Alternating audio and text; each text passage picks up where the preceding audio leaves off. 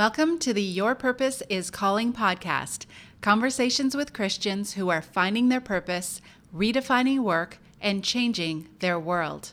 I'm your host, Don Sadler. My guest today is filmmaker Jon Cortizo. A few years ago, Jon had the career he had dreamed of since he was very young, working in production on Hollywood films and top T V shows. But although his professional life was thriving, his personal life was another story. The grind of working fourteen to fifteen hour days left Jon feeling isolated and even close to contemplating suicide. In this episode, Jon talks about how community and using his gifts to serve in his local church helped him launch a new business and find a new purpose as a filmmaker. Today we'll be talking about the influences that helped reshape his view of ambition, competition, and calling to build a thriving business that's making a kingdom impact. But first, I'd like to take a moment to thank our sponsor for today's episode, Counterculture Christian Business Conference in New York City. For more information, visit counterculture N Y C dot com. And now, let's meet Jon. Hi, Jon. Welcome to the show. Hi. Thanks for having me. Yeah, absolutely. I'm so glad you're here. So um, many of our listeners will know you already, but for those who don't, tell us a little bit about who you are and what you do. Sure. So my name's Jonathan Cortizo, and I'm a filmmaker. And my background is in television and studio films. And the last year, I've left that world to start a production company with my wife, Erin. And we make branded content, documentaries for companies, and mini documentaries for um, online publications. And we're exploring and seeing where we can go next.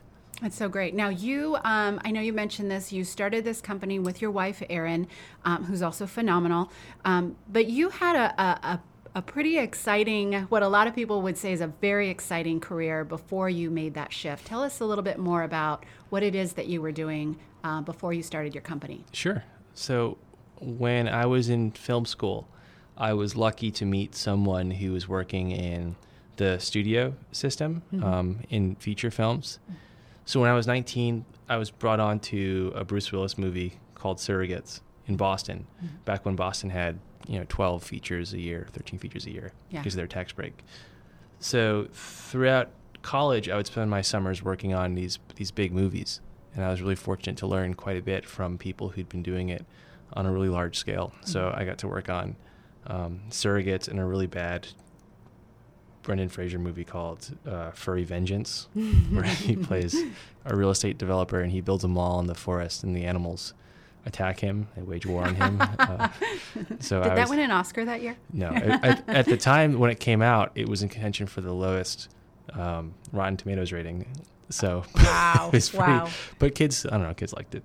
Yeah. Uh, but um, there was that. There was, what else? I did Amazing Race for a few seasons. Mm. Um, and then after college ended, I worked on The Good Wife for three years yeah. in the camera department. Um, and then from then, I, I bounced around other T V shows until this year. Um, and I, I haven't been working in T V since. Yeah, yeah. So that was actually, I know that you mentioned that's something that you felt like you got some some good breaks and some good connections, but that was really something that you aspired to from the time you were very young, right? Yeah. So when I was, uh, I think at three or something, my dad gave me this little one hundred ten millimeter still camera, mm-hmm. and it just it became my favorite toy. Mm-hmm. Um, so from that age through fifth grade, uh, still photography was my favorite hobby. Mm-hmm. Um, and then my dad gave me his old V H S camcorder, um, in fifth grade, and it lasted two weeks and it broke. Oh, and, no. um, I asked him for a replacement for Christmas and he said, it's too expensive. You're going to have to save up for it. So from fifth grade through the end of sixth grade, I saved my mowing the lawn money and The, my lunch money. Mm-hmm. I would I would r- roll up the money from lunch and keep it under uh, a beam under my bed, oh. and I would I would offer to take my friends' trash to the trash can and I would eat their their scraps on the way to the trash can. Mm-hmm. So that's how I made enough money to buy um, my first video camera. And yeah. then from then, it just, it was always my favorite hobby. Now, you actually had a second hobby when you were growing up. I don't know if we can call it a hobby, but it oh, was sure. definitely something you were passionate about and envisioned a future with. Tell us a little bit about that. Yeah. So at the same time, I was I was really into stand-up comedy. Mm-hmm. Mm-hmm. And um, my parents were really nice in that the only the only place for me to, to get training and to practice it at the age of fourteen or fifteen yeah. um, was this kids comedy troupe at Gotham Comedy Club on I think at twenty-third and eighth Avenue or something, or seventh Avenue, um, in the city. So I would I would do stand up at talent shows and things, which were only once a year. Yeah. But in between, I would write, and then I would come down and do these workshops and these shows at Gotham Comedy Club, and they would so they would drive you know four hours just so I could do five or six minutes. Wow. So, um, I had really supportive and enthusiastic parents, and that process of being really, really bad and not funny and having no clue how to succeed, and right. then getting to a place a few years later where I could comfortably make an audience laugh for six, seven minutes. Yeah. That was the first taste I got to what it, to what, what the process is like for getting good at something, where yeah. there's no, you know, answer at the back of the textbook. Yeah. You just have to keep doing it and, f- and fail publicly, and it's painful, and you don't know where it's going to end. But the reward is you can say you're really, you know, you you have a skill at something. Yeah. Um, and that was uh, very, very challenging, but I learned a lot of lessons from that. Yeah. And you were also a golfer during this time, right? You were a very busy kid. Oh, yeah, yeah. uh, golf was like, that was like my personal kind of Vietnam, because I was really into it and worked hard at it, but I was always terrible. So, uh, yeah, it's always, that, that's always been kind of a hobby. I, I was cut from the golf team in, in high school. Um I studied every golf book yeah. out there, but I just, I don't have the talent, the, the natural talent that a lot of good players have. Yeah. Um, but I learned a lot. Yeah. There's a lot of, there's a lot of metaphor. There are, a lot of, there are many metaphors about life to be found in golf. Yeah. I love that, um, you know, we were talking about your story a little bit earlier, and um, one part of your story is that you really developed um, there was somebody famous that you really aspired to be, um, and that, um, kind of took a left turn, but that led you to someone who eventually did, another celebrity who did inform quite a bit of your work. Tell us a little bit more about that. Yeah. So being that golf was, was my favorite sport in high school, my favorite athlete was Tiger Woods. Mm-hmm. Um, and I think anyone my who came out of my generation who played golf back then, he was the pinnacle of all athletes. Yeah. Um, and I, lo- I learned a lot of a lot of good lessons from, from studying him. I studied him quite a bit. You know, any interview he gave, any any book he wrote, you know, I, I got my hands on. Um, and you did, I did learn a lot of good things about hard work. Um, I think the danger, I think the danger in idolizing anyone mm-hmm. is it's it's it's easy to make career your God.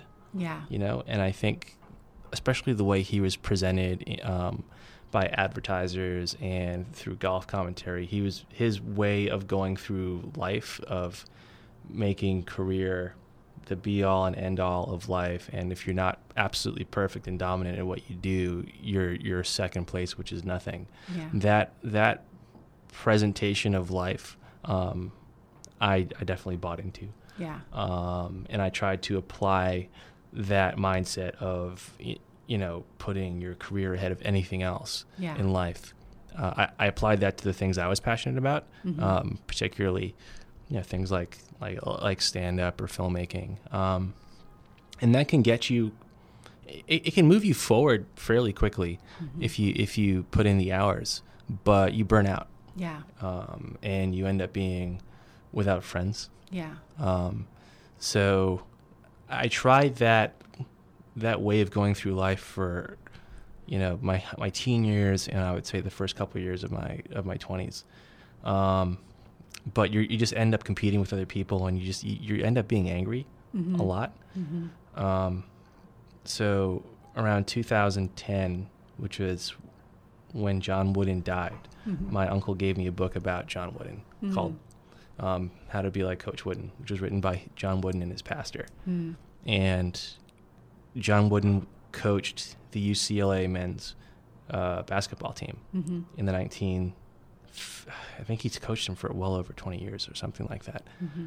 But it was he was mainly sixties, early seventies. During that period, he won ten championships, and he won at one point eighty-eight games mm. in a row. And he coached Bill Walton and you know Kareem Abdul-Jabbar and all these other great legends. Um, yeah. And but he did it in a way that was that was God first. Yeah. And I found that very shocking coming from this mindset of career first. Yeah. You know, he didn't believe that you necessarily needed to put other, uh, you, you needed to compete with other people. He believed that it's okay to be competitive, but the competition is with yourself. Yeah. You don't have to, somebody else doesn't have to lose in order for you to win. Yeah. And I found that shocking because I'd never heard that before, especially someone who is considered the greatest coach of the twentieth century. Right. Um, so I looked pretty deeply into what he taught, and everything he taught came from the Bible. Yeah. Um, which was something I hadn't ever thought of, applying those lessons to life. Um, he he grew up on a farm in Indiana, and his dad would read the Bible to him and his mm-hmm. brothers, you know, every night. Mm-hmm. And eventually he took on this understanding of the Bible that people said was equivalent to that of a pastor. Mm. So his whole teaching philosophy was founded on biblical principles. Yeah. You know, simple things like being honest, doing what you say, um, loving others, doing, focusing on the little things, doing them right. Don't yeah. let it, not letting yesterday impact today too much. Yeah. You know, not letting things you can't control impact the things you can control. Yeah. And all these little adages, um, these little axioms, um, they added up quite a bit. And I just, I felt better about the way I was going through life, having, you know, applied those very simple philosophies to the way I work. Yeah. Um, And isn't it true, if I remember your story right, isn't it true that your uncle actually gave you that book right around the time that Tiger Woods was experiencing a lot of difficulties and just sort of walking through, yeah. this is the person I've looked up to, and now, you know, oh, maybe yeah. this is kind of falling apart. Um, it was during that time that the un- your uncle gave you that book, right? It's very timely. Yeah, it was. He gave it to me. I think he gave it to me in two thousand nine, mm. which is when the fire hydrant thing happened. Yeah. And that was... Uh, the last year Wooden was alive. Yeah. And in the, the cover he wrote, my, my uncle wrote, you know, here's a, a gift about, and this man who, who knew quite a bit about basketball, God, and family, and um, he's worth taking a look at. Yeah. And it is the only time I'd ever read a book in my life that someone gave me that mm-hmm. I actually read. Yeah. Um, and uh, it, it completely changed my perspective. Yeah. Um, because it took it took these these these biblical lessons that at the time I found really boring, to be honest. Yeah. But it was presented f- by a person who is a little older than me, but he's, he's less than one hundred years older than me. Right. If you think about how old the Bible is. Yeah. Um, it was explained to me in plain English, and I could see the fruits of, of applying those lessons. Yeah. Um, and it was really astonishing. So from then on, I mean, it wasn't an overnight, you know, I wasn't following God and then I was following God. It took, it took many years, but that was a big seed that was planted in me, and it just grew over yeah. time. Yeah, I love that. So, um, so you have this. You're young. You've saved up for your um, for your camera. You've got this. Um, you've got this aspiration. Um, you go through this process with um, discovering this book, discovering a new way to do it. You weren't really, if I remember right, at that point, like you said, you weren't following God. You weren't all in with the church or any of that. It was just sort of something that you were starting to explore, even though you already believed in God, right? Yeah. So I, I grew up, um, I was born a Methodist, mm-hmm. and then grew up a Lutheran. Mm.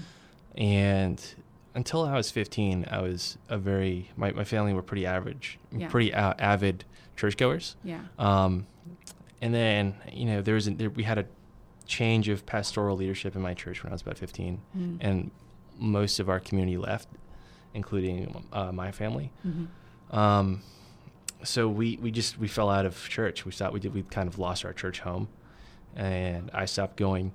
And, uh, once I got to college, I spent, uh, a lot of time with people who don't like Christians, mm. and just through osmosis took on, um, a lot of, uh, points of views that I, I didn't really subscribe to when I was a kid.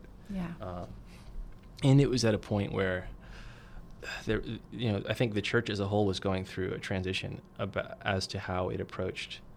And I know it's a hot button topic um, in the church. You know, uh, uh, just how do you how do you handle the subject of, of being gay?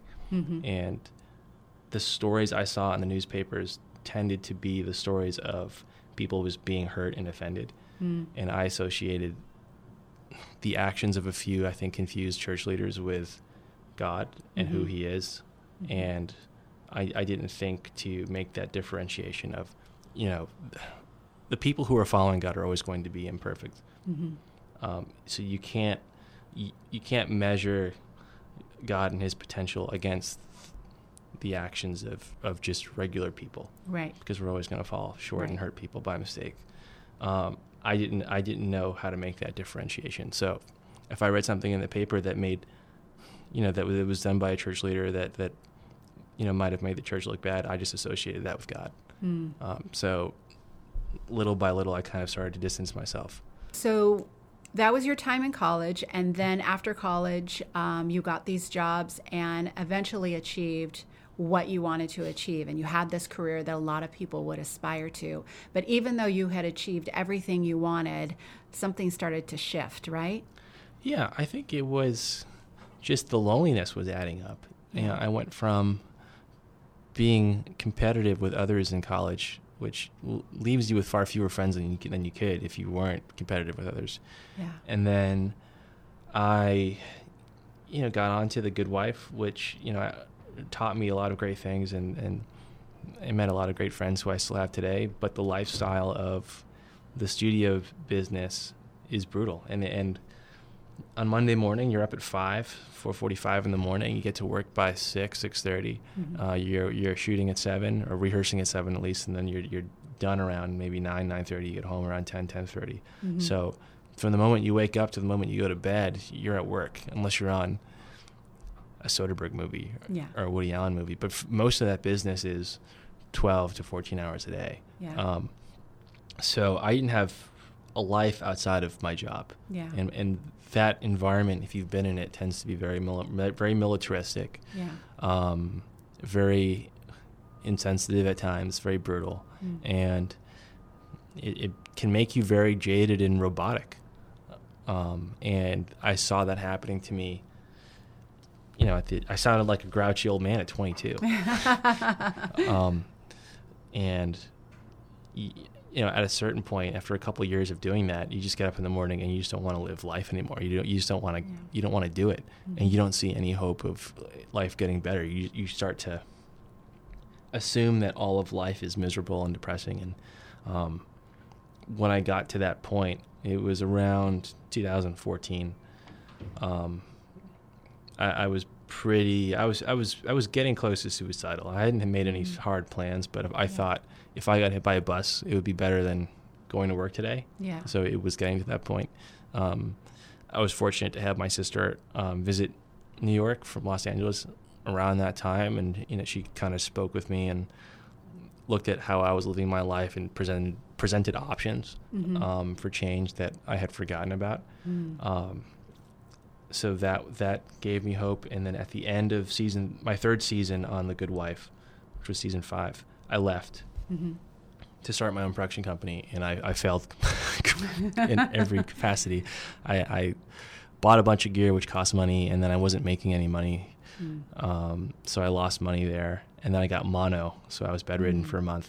Mm-hmm. Uh, and by the end of that period, I, I had I had nothing in my bank account, so I lost my apartment, moved back in with my grandfather, yeah, and and went back to T V because I, I needed the money.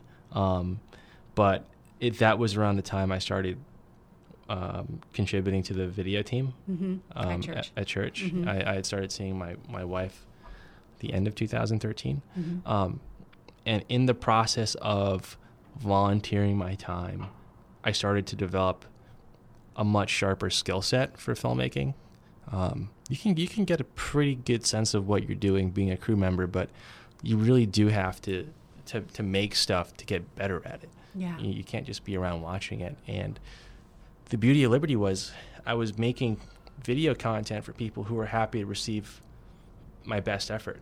Mm. It wasn't it wasn't perfect, and I and I made mistakes, and I learned a lot of things along the way, but they were happy to have a volunteer there who had some idea of what they were doing, contributing video yeah. content to a church that didn't really have much. Yeah. Um, so the there was benefit, even though at the time I was like, why am I spending all this free time making this stuff yeah. for no money? But there was a there was a huge, there was a massive blessing at the end of it, which is at the end of a couple of years, I became good enough to do that professionally. And I knew how to make a living mm-hmm. at that point, um, making videos, not just being a crew member on a T V show.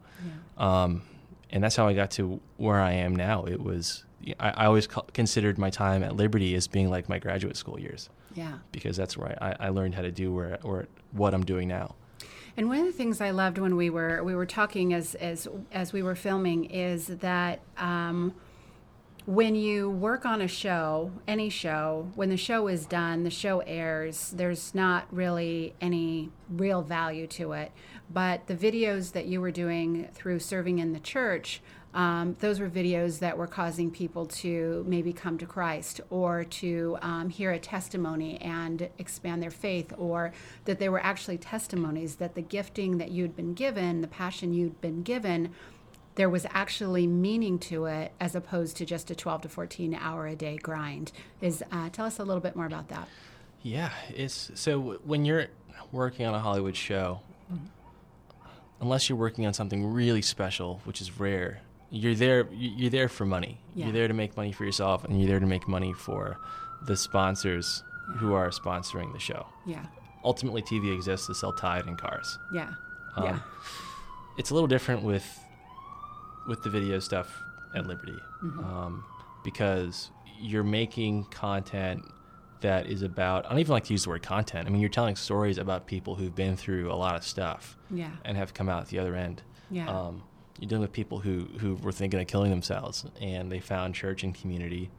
And while they might not be perfect now, they're in an infinitely better place spiritually, mentally than, than they were when they started. And yeah. that's a big deal. Yeah. Um, and I had been through personally the same thing. Yeah. Um, giving people hope.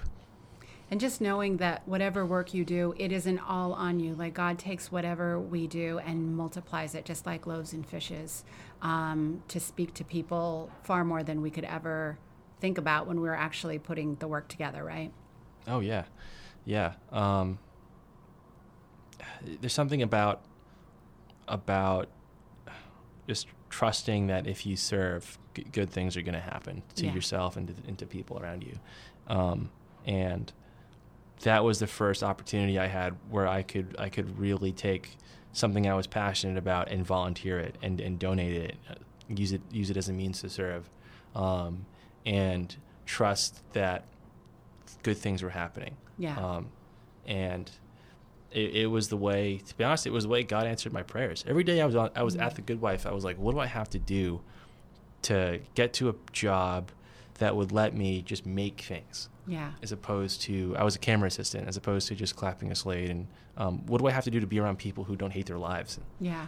And I knew that those jobs were out there, but I had no idea how to get there. Yeah. Um, and my the the time I spent, you know, volunteering at the at the video team here was was God's way of answering those prayers. Yeah. It, it wasn't overnight, and it couldn't be overnight. Yeah. But by showing up and having faith that the time spent here would, would lead to better things.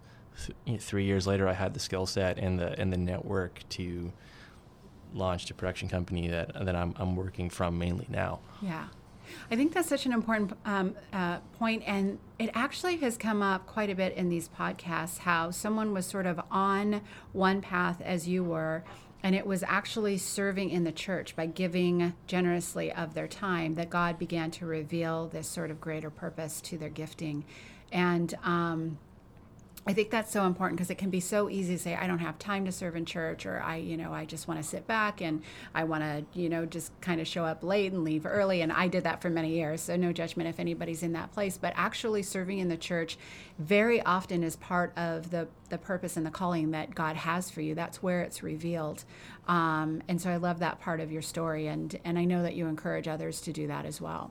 Yeah, it's, it, it's definitely a battle too. Yeah, I, I know what you're saying. You know, it is easy to overdo it sometimes. I've overdone it before. Yeah. To a point where you, you don't want to, you know, operate on two, three hours sleep because you got a video to finish. Right. Every week. Right. That, that's unhealthy for anyone. Right. Um, but yeah, I, I can't I can't recommend enough volunteering your time and helping other people out with mm-hmm. the thing you want to do as your full-time job. And I, I tell other camera assistant friends of mine who, um, you know, if they're not if they're not Christian, and I I tell them take take your gift and your and your talents and, and help other people with it. Find a nonprofit that's out there helping people. Yeah.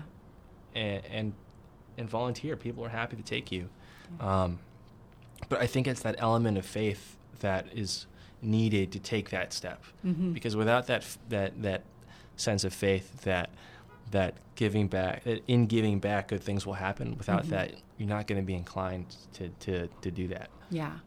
And just being grateful, because sometimes serving can get, you know, sometimes you'd rather sleep in on a Sunday morning than oh, come yeah. in, but um, to trust that God um, brings all things together for the good of those who love him, and and nothing that we do is ever wasted in the kingdom.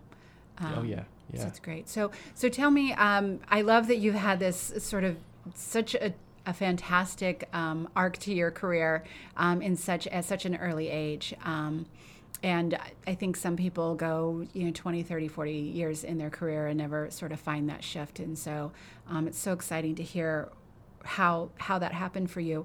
What would you say is your definition of success today on the other side of all that? My definition of success is, I think it's, I think it's doing the best you can, mm-hmm. um, and yeah, that's all it is. It's just doing the best you can. Yeah. And as long as your your perspective is right, mm-hmm. and you have your eyes on the right things, that's all you can ask of yourself. Yeah. Um, you don't really have control over all of the results mm-hmm. in life, whether you're an entrepreneur or an athlete or a comedian. You don't have control over how other people respond to your work. Mm-hmm. Um, you do have control over your perspective and the things you value and how you go about doing them and, yeah. and how much effort you put in. Um, if you've done the best you could to to, to achieve good results, mm-hmm. then you've succeeded. And yeah. then everything that happens after that is, is out of your hands. Yeah. Yeah, that continual drive for excellence, whether somebody's watching or not, right? Yeah, absolutely. Um, so I am always amazed at how fast this time just flies by, and today is no exception. But we always like to wrap up our podcast with what we call the Final Five. Um, five questions designed to give our listeners some more resources that they can um, that they can uh, find and, and continue to be inspired. So the first one is, what is, other than the Bible, what is one book that changed your life and why? It was How to Be Like Coach Wooden by by John Wooden and his pastor. Yeah. Yeah. And that was that was the book. For yeah, sure. That's great.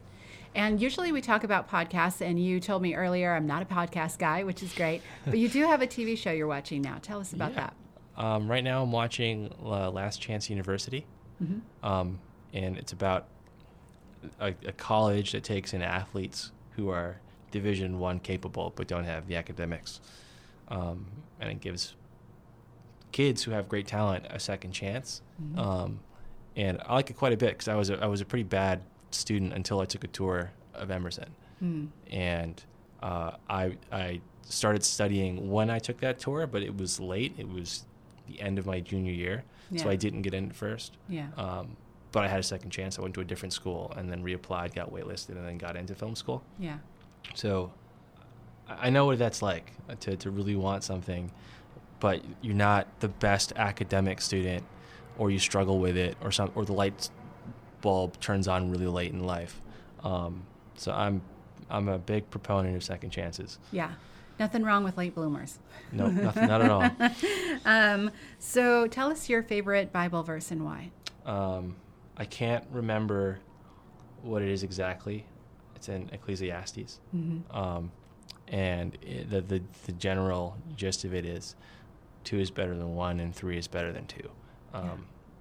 Teams are tend to be stronger than individuals, yeah. and it's a it's a difficult pill to swallow if you're used to doing things by yourself for the glory for your mm-hmm. own glory. Yeah. Um, for me, that was filmmaking without a doubt. I, yeah. I, I didn't like to let other people um, in, and mm-hmm. it's a really counterproductive and hurtful way to go through things. Yeah. So learning to maximize your team, learning to build other people up, learning to yeah, use your time on a project to help others reach their potential, yeah. that that will always achieve better results than, than you going into something for, for just your own sake. Yeah, I love it. And I do want to just mention that I will include links to the book and the show that you mentioned in the show notes. Um, what's the best business advice that you ever heard? Uh, love others. Yeah. That's it. You don't other, you don't have to make others lose in order for you to win. You don't yeah. have to put other people down. And, yeah. it's, and it's very easy to forget. Yeah, that's so great. And then finally, what advice would you give to somebody who really needs some inspiration right now? Um, I'd say, you know, connect with friends. Um, sometimes it's easier said than done in New York, but yeah, f- find find friends. I find that when, when I become uh, uninspired or just or kind of slog through life, it's because I, I'm not connected with community. I'm not, yeah. I'm not in a positive community. Um, yeah. And hanging out with other people who have similar interests as you um, can can make a whole world of difference. Yeah, that's so great. So, where can uh, where can our listeners find you online?